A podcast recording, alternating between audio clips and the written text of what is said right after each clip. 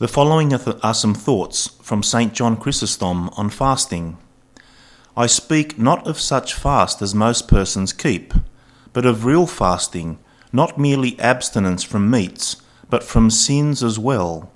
For the nature of a fast is such that it does not suffice to deliver those who practice it unless it is done according to a suitable law.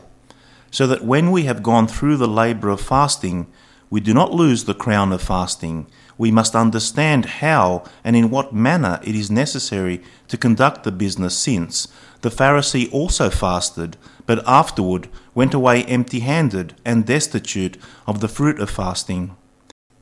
The publican did not fast, and yet he was accepted in preference to him who had fasted, in order that you may learn that fasting is unprofitable unless all other duties accompany it. Let the mouth also fast from disgraceful speeches and railings. For what does it profit if we abstain from fish and fowl, and yet bite and devour the brothers and sisters? The evil speaker eats the flesh of his brother, and bites the body of his neighbour. You have not fixed your teeth in his flesh, but you have fixed your slander in his soul, and inflicted the wound of evil suspicion.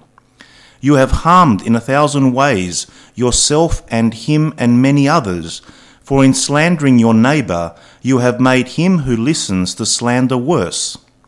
For should he be a wicked person, he becomes more careless when he finds a partner in his wickedness. And should he be a just person, he is tempted to arrogance and gets puffed up, being led on by the sin of others to imagining great things concerning himself. Besides this, you have struck at the common welfare of the Church herself, for all those who hear will not only accuse the supposed sinner, but the entire Christian community. I desire to fix three precepts in your mind so that you may accomplish them during this fasting period. Firstly, to speak ill of no one. Secondly, to hold no one for an enemy. And thirdly, to expel from your mouth altogether the evil habit of swearing.